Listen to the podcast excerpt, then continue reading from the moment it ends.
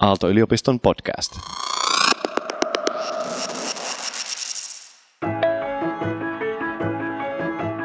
Osaatko sä, Olli, laittaa ruokaa ruokahävikistä? No siis, mä en osaa laittaa ruokaa mistään. Jos mä seuraan jotain ohjetta, niin se ei onnistu ja sitten on niinku sotkusta ja whatever. Mutta jos mä otan silleen puolikkaita paprikoita ja sitten niinku joku avattu fetajuusto ja teen niistä safkaa, jonka lapset syö. Siitä tulee hyvä mieli enemmän kuin muusta ruoanlaitosta. Muuten ruoanlaitto on mulle semmoista suorittamista, mutta sitten et saa jämät käytettyä, niin sitten tulee vähän silleen voittajolla. Joo, mä siis ymmärrän, että on vähän niin kuin joku Martta, joka osaa tehdä ne kuuluisat köyhät ritarit, pyöräyttää vieraille ruoan jämistä. Ihana tunne. Kyllä.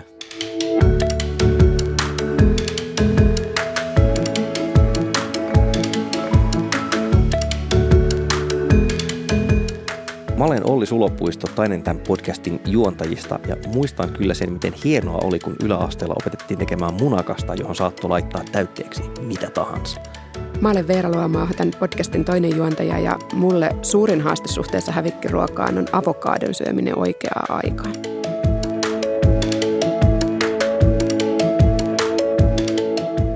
Tässä podcastin jaksossa meillä on vieraana ResQ Clubin toimitusjohtaja Sauli Böhm, joka sanoo: haluan olla globaalisti nollaamassa ruokahävikin. Ja toisena vieraana podcastissa meillä on apulaisprofessori Henri Weijo, joka sanoo: länsimaissa oltiin ennen aika vastuullisia ruoan kanssa ja pyrittiin minimoimaan ruokahävikkiä ihan niin kuin reseptejään ja ruoan laittoa myöten. Me ollaan siitä opittu sittemmin ikävä kyllä pois, ja nyt toivoisin, että opittaisiin nämä vanhat tavat uudestaan.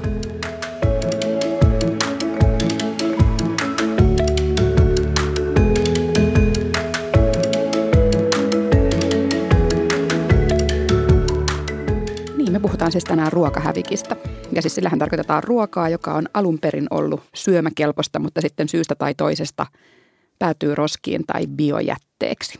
Arvaatteko muuten, että kuinka suuri osa ruoasta maailmassa päätyy hävikiksi?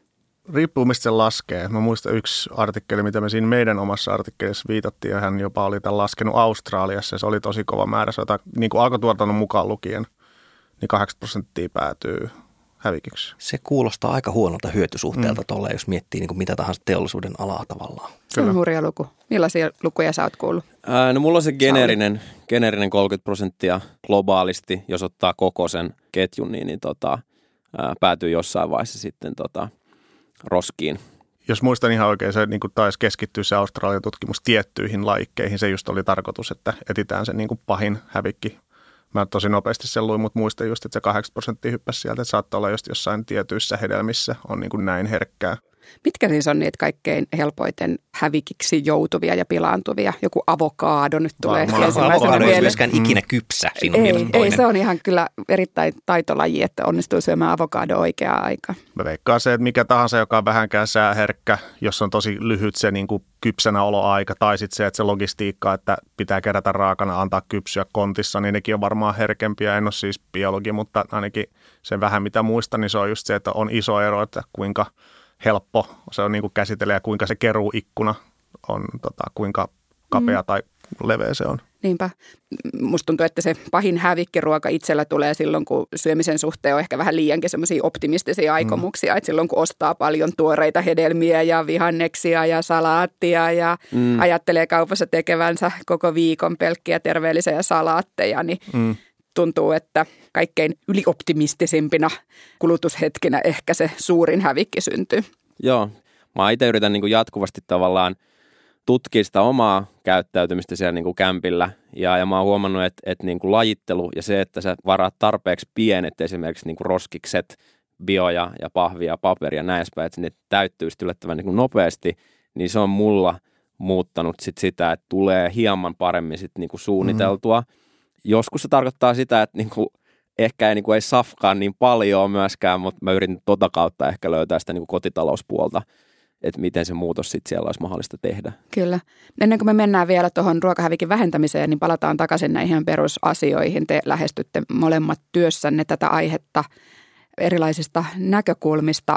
Sauli Böhm, sun johtama yritys ResQ Club on siis ruokahävikkiä vastaan taisteleva kasvuyritys, niin kerrotko nyt meille ja kuulijoillekin vielä, että mitä se teidän yritys oikein tekee? Joo, no meillä on globaali deadline tällä hetkellä ilmastonmuutoksen näkökulmasta. Se on fakta ja ruoka itsessään näyttelee aika iso osa siinä globaalissa ongelmassa. Ja me pyritään keskittyä tai ollaan tällä hetkellä ratkaisemassa ongelmaa sieltä ihan sen supply chainin ääripäästä, jossa meillä on ravintolat, kaupat, kahvilat ja sitten toki kuluttajat. Eli tämmöinen online-markkinapaikka, jota kautta sitten esimerkiksi ravintoloitsija sen sijaan, että heittää sen ruoan roskiin, niin pystyy myymään sen lähialueen käyttäjille alennuksella.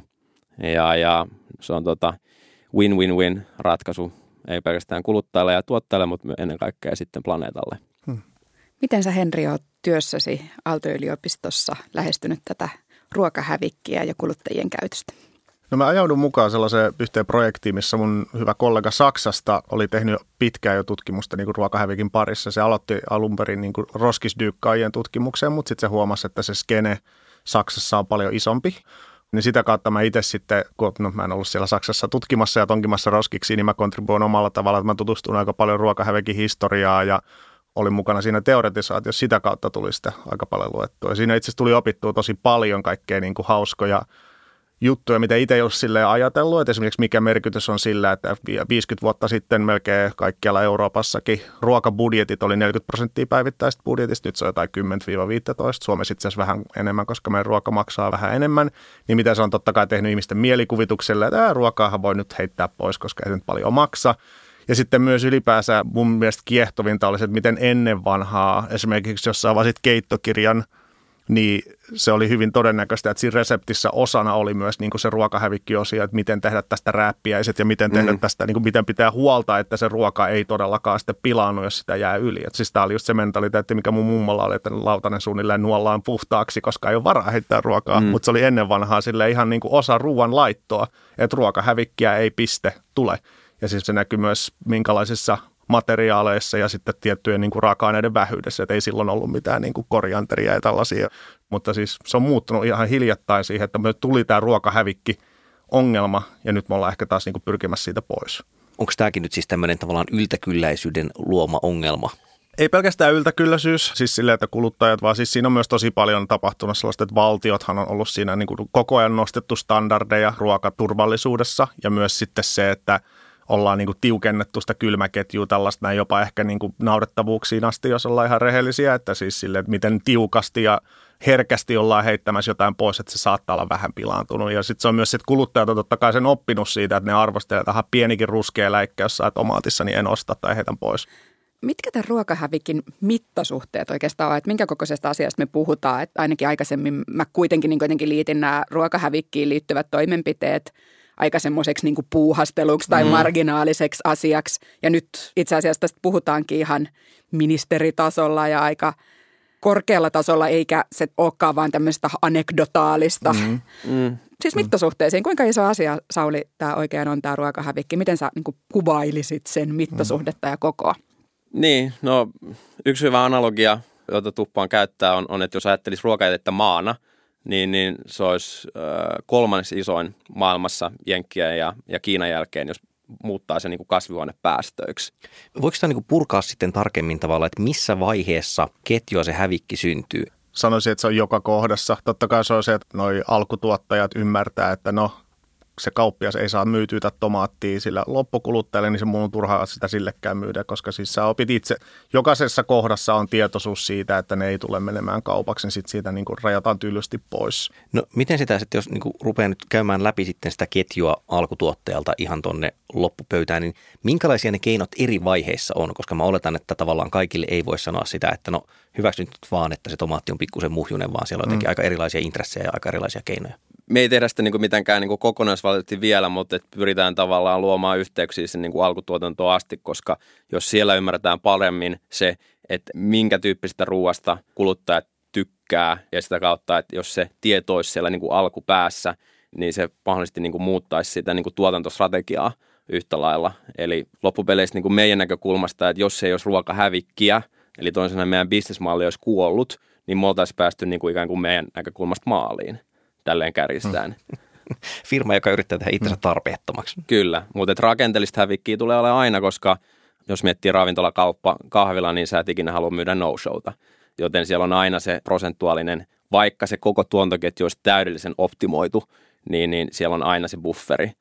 Mielenkiintoista, kun sitten sitä on niin kuin vaikea hahmottaa sitä koko ketjua ja sitä, että mitkä asiat on olennaisia. Että mä mietin, että esimerkiksi viime aikoina on puhuttu paljon muovista ja muovi on esimerkiksi ollut ison pahiksen roolissa, mutta sitten toisaalta esimerkiksi tietynlainen ruoan pakkaaminen vähentää ruokahävikkiä paljon ja sitten tuntuu kuluttajana aika vaikealta sit hahmottaa sitä, että millaisia ratkaisuja mun nyt oikeasti kannattaa tehdä, että tämä koko ketju ja tämä koko tuotteen elinkaaren päästöt olisi mahdollisimman vähäiset. Siis just tämä koko homman kompleksisuus, ja jos sä jätät sen niinku kuluttajavalintojen varaan, on niinku tosi kyseenalaista, koska siis niinku se suomalainen tyypillinen kuluttaja on se sellainen ylikiireinen prisma-isä tai prisma-äiti. Ja siis se, niinku se jos sun pitäisi niinku joka hetki olla silleen kartalla, että mitä mä tässä voin tehdä, että se just vaatii niinku, varsinkin tuo muovi on hyvä esimerkki, että siis muovihan ei ole Suomessa ongelma. Meillä on aika hyvä kierrätyssysteemi, me poltetaan jätteitä ja kierrätetään muovia, että muovihan on ongelma niin kuin sanotaan Aasiassa, jos ei ole mitään, koska siellä niin kuin esimerkiksi heitetään roskia ihan jokiin ja sitä kauttahan ne päätyy. Että on niin kuin, ja sitten just se trade-offi, että sehän lisäisi ruokahävikkiä tosi paljon, jos muovista luovuttaisiin. Että niin kuin nämä kompleksiset systeemisjutut on niin kuin tosi vaikea hahmottaa, jopa niin kuin itselläkin tosi vaikea pysyä kartalla, vaikka juuri tutkimusta varten yritin päästä kartalle.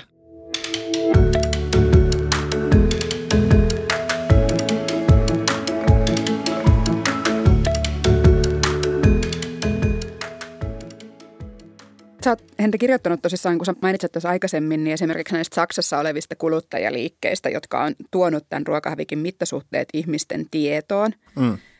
Miten siellä onnistuttiin ihan näin yleisesti? No siis se, mikä oli mun mielestä mielenkiintoista just siinä keississä, oli se, että okei, kuluttajaliikkeet, varsinkin jotka on niinku sellaisten, sanotaan vasemmalta ponnistavat aktivistipiirit, ne on usein aika tollaisia kriittisiä esimerkiksi minkään takaista yritysyhteistyötä kohtaan, niin nämä kuluttajaliikkeet ymmärsivät, okei, kun siis se alkoi tuosta niin roskistyykkauksesta ja siitä laajeni, ne ymmärsi tosi nopeasti, että niin roskistyykkaus ihan sen niin hygieniafaktori, mutta myös sosiaalisten faktoreiden takia, että ihmiset ei voi lähteä siihen mukaan, että me saada tästä niin koskaan mainstreamiin. Ja sitten ne ymmärsi, että niiden pitää mennä kauppoihin ja alkaa puhumaan, että hei, että älkää please heittäkö. Siis tämä roskistyykkaus tapahtui nimenomaan kauppojen takana. Menivät sen, että hei please, ennen kuin heitätte nämä pois, niin voitaisiko me miettiä joku tällainen parempi systeemi, että niitä jaettaisiin vaikka tarvitseville ja nimenomaan jotain toisenlaisia tapoja merkitään, että onko tämä niin kuin vanhaa, milloin mennessä vanhaksi ja näin. Niin sitten ne niin kuin alkoi tekemään sellaista vähän niin kuin moniportaisempaa, että ei sellaista, että 30% pois, koska tämä on 2 päivän päästä menossa vanhaksi, vaan sitten niin kuin niitä tuli niin kuin lisää erilaisia tapoja kategorisoida ja sitten niin kuin erilaisten kanavien kautta ja tällaista näin. Ja se on ollut aika iso uudistus. Totta kai sekin on aika marginaalista suhteessa siihen koko hävikin määrään, mutta on ne kuitenkin monta tonnia, miljoonia tonneja vuodessa onnistunut vähentää ruokahävikkiä Saksassa. Miltä toi kuulostaa, Sauli, Suomen näkökulmasta tai sun kokemuksen, teidän yrityksen kokemuksen näkökulmasta? Allekirjoitan ton, että siellä on kestävä kehitys ja ymmärrys ruokahävikistä niin kuin nousemassa. Mä näen kuitenkin sitten, että sitten taas niin kuin ratkaisujen näkökulmasta niin Pohjoismaat on aika kuitenkin kärjessä tällä hetkellä Euroopassa. Mikä se ero on ja mistä se kumpuaa? Niin kuin Saksa versus Pohjoismaat. Ehkä jos miettii ihan puhtaasti meidän tyyppisiä ratkaisuja, jotka on niin kuin markkinapaikka, jossa sitä niin kuin hävikkiruokaa pystyy myymään, niin täällä on hintataso sen verran korkealla, josta syystä sitten tavallaan se alennus siitä ruuasta on paljon konkreettisempi. Sitten jos mennään Berliiniin, jossa on niin kuin aivan massiivinen määrä ravintoloita pelkästään siinä niin kuin yhdessä paikassa, niin siellä on taas hintataso sen verran alempana, joten se ei välttämättä resonoi sitten niin kuin yhtä paljon sitten siellä niin kuin kuluttajapuolella, vaikka siellä on se ymmärrys siitä itse niin kuin ongelmasta. Siis koko pohjoismainen kulttuuri, tämä luottamuksen kulttuuri, yhteistyön kulttuuri, mikä on niin kuin leimallista koko Pohjoismaille, itse asiassa johtaa juurensa niin kuin tuohon maatalouteen ja niin kuin ruokakulttuuriin, koska täällä oli aina kylmä ja piti tehdä niin kuin ne ruokavarastot talven varalle. Ja se oli just se vaati myös sitten ihmisten välistä yhteistyötä. Että jos jollain niin kuin se lato menee talvella, niin sitten se pystyy luottaa siihen, että se sai avulta. Niin koko meidän niin kuin periaatteessa pohjoismainen kulttuuri on perustunut just ruokahävikin häventämiseen. Kyllä. Ja mä pääsin just vähän aikaa sitten keskustelemaan tästä aiheesta entisen ympäristöministeri Kimmo Tiilikaisen kanssa. Ja hän just sanoi siitä, että ruokahävikistä käytävä keskustelu on sellainen, johon lähtökohtaisesti niin kuin kaikkialla Suomessa ihmiset ja kaikenlaiset ihmiset suhtautuu ihan valtavan myönteisesti, että se sopii meidän kulttuuriin. Mä ajattelin kyllä myös, että se olisi sopinut saksalaiseen kulttuuriin, säästäväisyyteen, tietty niin kuin kohtuullisuuden ja säästäväisyyden ja ruoan kunnioittamisen ajatus, ainakin mentaliteetti sopii, että se käytäntö toki sit voi olla toinen. Se on, joo, ja siis se, tämähän on kulttuurissa, kun kulttuurissa myös Suomessakin on se, että esimerkiksi ruoalla mässäilyhän on ollut niin kuin tämä juhlan periaatteessa määritelmä, ja totta kai se näkyy edelleen, että niin kuin Oktoberfestillä tuhlataan aika paljon ruokahävikin muodossa kanssa olutta, niin se on etelässä paljon niin kuin oleellisempaa, että on ollut just niitä kyläjuhlia, jossa niin kuin pistetään hirveä määrä ruokaa silleen, ihan niin kuin ruokasota hengessä silleen, ja se on osa, mitä luodaan sitä yhteisöllisyyttä, niin ehkä siellä on myös ollut tämä, että se niinku ruoka ei ollut niin, tiedätkö, ei ole niin puutetta ruoasta, että ei voitaisiin tällaisia miettiä, kun taas meillä se on aina ollut niin konkreettinen ajatus, että oikeasti hukka tulee, jos ei valmistauduta talveen, niin sitten meillä on ehkä ollut sellainen syvempikin suhtautuminen ruokaa, joka on just se, että sitä pitää varjella. Niinpä.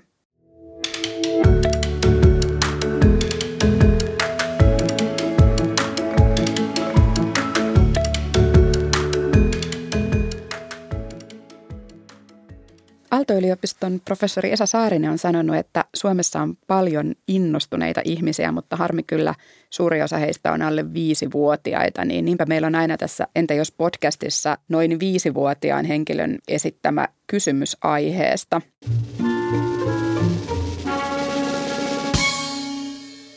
Kaupoissa olisi tarpeeksi niin hyvät semmoiset, niin, tommoset, että säilytysjutut ja sitten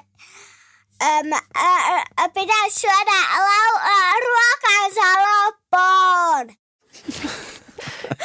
Hänelle on kotona kasvatettu, että ruoka pitää syödä loppuun. Mutta kauppojen säilytysvälineet ja toisaalta se, että syödään lautanen tyhjäksi, niin mikä niinku niiden osuus tässä kokonaisuudessa on? Onko ne pipertelyä vai olennaisia asioita?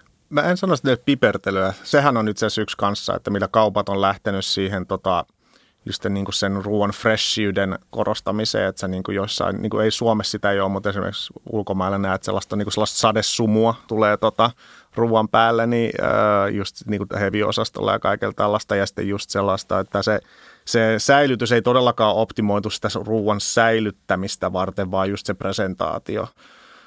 Niin, pitäisi nostaa ehkä noi vanhat hyveet, eli ruoka syödään loppuun ja suunnitellaan ne ruoat jopa silleen, että sitä ei jää yli. Et kyllähän monethan on tällaisia niin kuin itse asiassa hyvinkin trendikkäitä niin sanottu preppaus. Sehän on se, että jotkut tekee sunnuntai koko viikon ruuat ja niin kuin suuri osa on pakastimessa. Ja siinä tulee tosi vähän hävikkiä just se, kun sä aika tarkkaan teet ne tupperwaret täyteen ruokaa. Niin se on itse asiassa yksi aika hyvä tapa. Että tollaisia pitää niin kuin lisää ja sitten niin kuin vanhat kunnon köyhät ritarit ja tällaiset reseptit, jotka perustuu just ruokahävikki-ideoihin ja tällaisiin ja niin kuin rääppiäiset ja näin. Saksassa onnistuttiin ilmeisesti kääntämään sitä, just näitä dyykkaukseen liittyviä mielikuvia aika paljon. Voiko dyykkaus olla Suomessakin mainstreamia, koska ne Prisma-perheäidit alkaa dyykata ruokansa? Dyykkaus jonkin verran sai ehkä, mutta kyllä se kuitenkin loppujen lopuksi oli just se, että ihmiset koki, että en mä pysty tähän. Mutta se mikä oli just se, että siis sitä kautta se myöhäisemmät jutut, eli just tämä food sharing-aloite, joka oli siis se isompi juttu, niin ne onnistui just palauttaa ihmisten mieleen, että hei, jos sulla on omenassa pikku niin kuin läiskä, niin leikkaat sen vaan veitsellä pois. Että niin kuin ne onnistu tällaisia, että nehän niin kuin jako reseptejä ja teki ihan niin kuin julkisia tällaisia tapahtumia, missä voi tulla katsomaan, että nämä kaikki tämä ruoka on tehty ruokahävikkiruuasta ja sitten ihmiset katsovat, että katos, näähän näyttää ihan puhtaalta. No niin on, koska näistä on leikattu vaan ne niin kuin huonot osat, että aivan liian aikaisin ollaan aiemmin heitetty pois. Niin se niin kuin oli se iso juttu, että ihmiset tuli tietoisemmaksi siitä, että niin, että ei se ruoka, jos se on vähän lommoilla, on mikään paha juttu, että se on itse asiassa erittäin hyvää syötävää ruokaa vielä. Toi oli mielenkiintoista, mitä sä just sanoit, että moni ajatteli, että ei musta tähän, ei nyt ihan ole tähän dyykkaukseen. Mutta säkin, Sauli, varmaan osaat sanoa tästä, että kyllähän helppoudella ja käytettävyydellä on nykyään ihan kaikissa palveluissa ihan valtava rooli.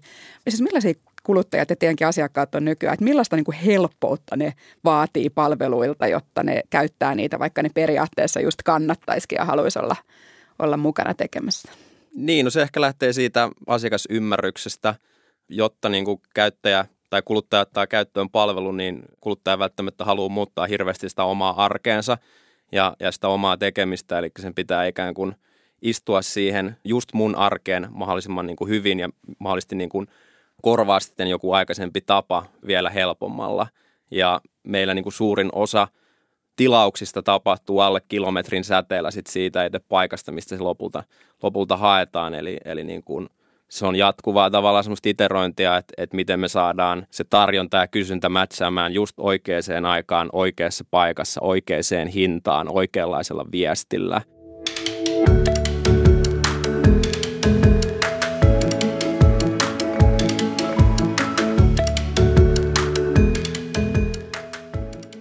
Kun te olette nyt jonkin aikaa, tämä palvelu on ollut olemassa ja teidän data ja ymmärrys varmaan niistä teidän käyttäjistä, teidän asiakkaista on kasvanut, niin oletteko te joutunut tekemään jotain muutoksia tai kun sä sanoit, että tämä on tällaista jatkuvaa iterointia, niin sen perusteella, että mitä te sitten olette oppinut ja ymmärtänyt siitä datasta, mitä teillä asiakkaista oikein on? Joo, ehkä niin kuin siinä on jatkuva semmoinen iso vuori edessä, että sitä enemmän mitä sitä dataa tulee, niin sitä enemmän niitä kysymyksiä sitten nousee yhtä lailla. Me ollaan pyritty enemmissä määrin ajamaan meidän venettä siihen suuntaan, että me pyrittäisiin sillä datalla auttamaan nimenomaan sitä tarjontapuolta ja antamaan heille työkaluja sen niin kuin ruokalistan ja ruoan tuotannon niin kuin helpottamiseen sen perusteella, että mitä sen alueen kuluttajat tykkää syödä, mihin aikaan ne mahdollisesti tykkää syödä ja tavallaan tarjoaa sitä niin kuin datapankkia enemmissä määrin sinne, missä se itse niin kuin ongelma loppupeleissä sitten kuitenkin ratkaistaan. Ai siis, että onko teillä ihan niin kuin konkreettisesti joku tämmöinen dashboard-näkymä, joka sitten ravintolassa kertoo, että hei, teidän lähialueellanne ihmiset ostavat yleensä asioita tähän aikaan ja kala ei mene ikinä kaupaksi, mutta kana menee. Ja sitten niin kuin tavallaan pointti on siinä, että teepä se muutos jo menuun, että älä vaan puske aina samoja asioita valmiiksi samaan aikaan kuin olet ennenkin tehnyt, vaan että mukauta käytöstä tämän mukaan. No tämä kuva on se, jota kohti niin kuin tällä hetkellä niin kuin juostaa. Eli pyritään enemmissä määrin proaktiivisesti vähentämään sitä turhaa ruoantuotantoa.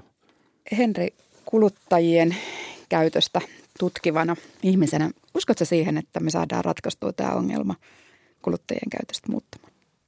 No siis kuluttajathan mukautuu siihen ympäristöön, mitä niin kuin heillä on. Että siis se, että siinä mielessä, että jos me toivotaan, että kuluttajat niin kuin proaktiivisesti muuttaisi käytöstään, niin silloin se potentiaali on paljon niin kuin pienempi. Se on sama kuin, että uuden vuoden lupaukset. 2/3 rikkoo sen niin kuin kuntoilu uuden vuoden lupauksen tammikuun puoleen väliin mennessä. Että se on silleen, että vaikka tulisi joku ilmastoahdistus, niin saattaa, että sä oot hetkellisesti, mutta jossain vähässä niin kun ne tavat ja ihan se ympäristö, kulutusympäristö vaatii sulta niin paljon, että sulla niin kuin loppuu se. Tai että se, niin kuin, se on enemmän, se on markkinamuutos ja se on, niin kuin, se on sekä lainsäädännöllinen, se on logistinen ja se on todella laaja-alainen ja kuluttajat on siinä niin kuin, tällä hetkellä on niin kuin signaalinantajia, että kuluttajat on tehnyt selväksi, että heillä olisi haluaa mukautua, jos ne vaan mukautuvis niin kuin pushi tulisi, mutta kaikki nämä, niin kuin nämä ilmastohaitalliset jutut johtuu enemmän siitä, että on niin kuin vääränlaisia subventioita ja vääränlaisia niin kuin EU-tukia ja kaikki tällaisia, että ne johtuu enemmän niistä kuin kuluttajista. Mitä sä Sauli toivoisit? Mikä on sun toive yhteiskunnalle, joka tukisi sun yrityksen toimintaa ja sen, sun yrityksen ehkä missiota ja tavoitetta samaan aikaan? Mä sanoisin, että on keskustelun ylläpitäminen ja sen niin kuin kasvattaminen. Jos miettii meidän niin kuin markkinaa, mä näen meidän niin kuin kilpailutilanteen kasvamisen pelkästään niin kuin hyvänä asiana, koska mitä enemmän niin kuin tahoja ja tiimejä ja yksilöitä niin kuin lähtee kontribuoimaan tähän ja keskustelee siinä omassa pienessä niin kuin ympäristössään tästä, niin se edesauttaa sitten myöskin sitten sen valveutuneisuuden kasvattamista ja yhtä lailla niin kuin niiden helppojen ratkaisuiden niin kuin löytämistä. Et mikään yksi yritys ei todennäköisesti tule tätä ratkaisemaan, vaan se on ennen kaikkea niin kuin jopa yli vertikaalien tapahtuva yhteistyö. Sano vielä, mitä tarkoittaa ylivertikaalien tapahtuva yhteistyönä esimerkki siitä. No tässä tapauksessa vaikka silleen, että miten me keskustellaan vaikka alkutuotannon kanssa ja miten me yhdistetään vaikka meidän dataa sitten niin kuin heidän tuotantoon. Et mun mielestä kiertotalous on parhaimmillaan just silleen niin kuin todella fiksua niin kuin datan käyttöä. Vielä lopuksi hieman jossittelua. Jossitellaan aina oikein kunnolla ihan podcastin nimenkin mukaisesti kuitenkin. Nimenmukaisesti jossitellaan. Henri, jos sä et olisi tutkija, niin mikä olisit? Hankala sanoa. Tällä hetkellä mä itse asiassa tunnen, että tämä on just se duuni, mitä mun pitääkin tehdä. Siis mistä mä oon nyt innostunut, mä olisin ehkä joku kirjailija tai joku muu vastaava, mutta kyllä mä niinku viihdyn nykyisessä duunissani tosi hyvin, että pääsen niinku omasta mielestäni käyttää omia vahvuuksiani, että pääsen sekä niinku miettimään olevaan luova ja myös ehkä sillä tavalla idealistinen, että niinku kaiken näköiset käytännön esteet ja tyhmät ihmiset eivät saa estettyä minua tekemästä sitä, mistä minä tykkään.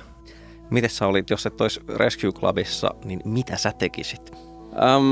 Kyllä tällä hetkellä oma ambitio on kontribuoida tämä suurin osa valvela-alaajasta tähän globaaliin deadlineen, että todennäköisesti yrittää jotenkin niin kuin sillä saralla.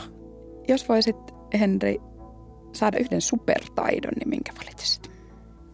Enpä osaa kyllä sanoa. Ehkä niin kuin useammassa paikassa yhtä aikaa oleminen. Se olisi vuorokauden lisätuntien kanssa ihana yhdistelmä. Sitten kun elämän päättyessä sitten kysyttäisiin, proverbiaalinen kysymys tulee, että miten olet omalla elämälläsi ja tekemiselle parantanut maailmaa, niin miten haluaisitte voida vastata tähän kysymykseen, että mitä jäi viivan alle? Mä ainakin toivoisin sitä, että ehkä sitten niin kuin, että joku tulisi sanomaan, että sinun opettamiset ja sinun tutkimukset olivat niin kuin minun elämääni käänteen tekeviä ja ne auttavat tekemään ja näin. Ja toivottavasti nämä ihmiset ovat tehneet aina maailmassa enemmän hyvää kuin huonoa, ettei sieltä tule joku despootti tai joku hirmu toimitusjohtaja sanomaan, että kiitos näistä opeista, vaan mieluummin joku, joka on tehnyt niin paremmin hyvää. Että mä näen itseni sellaisena, että muutan ihmisten mieleen välttämättä, ettei niin kuin itse kädet savessa. No varmaan silleen, että jos ihan puhtaasti olemalla oma itsensä ja niin kuin, toimimalla omien periaatteiden mukaisesti, niin olisi inspiroidu jotain nuorta kautta nuoria lähtemään ratkaisemaan jotain, joka on sanottu etukäteen mahdottomaksi. Henri ja Sauli, todella paljon kiitoksia vierailusta NTS-podcastissa. Kiitos. Kiitoksia.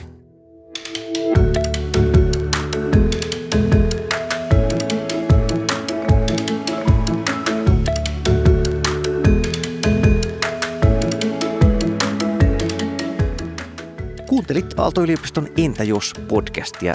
Tämän löytää Applen podcast-palvelusta, Spotifysta, kaikkialta muutakin. Eli menkää ja tilatkaa ja kertokaa kaverille, että olemme olemassa. Ja lisätietoja tästä ja muistakin aiheesta löytää netistä osoitteesta whatif.aalto.fi.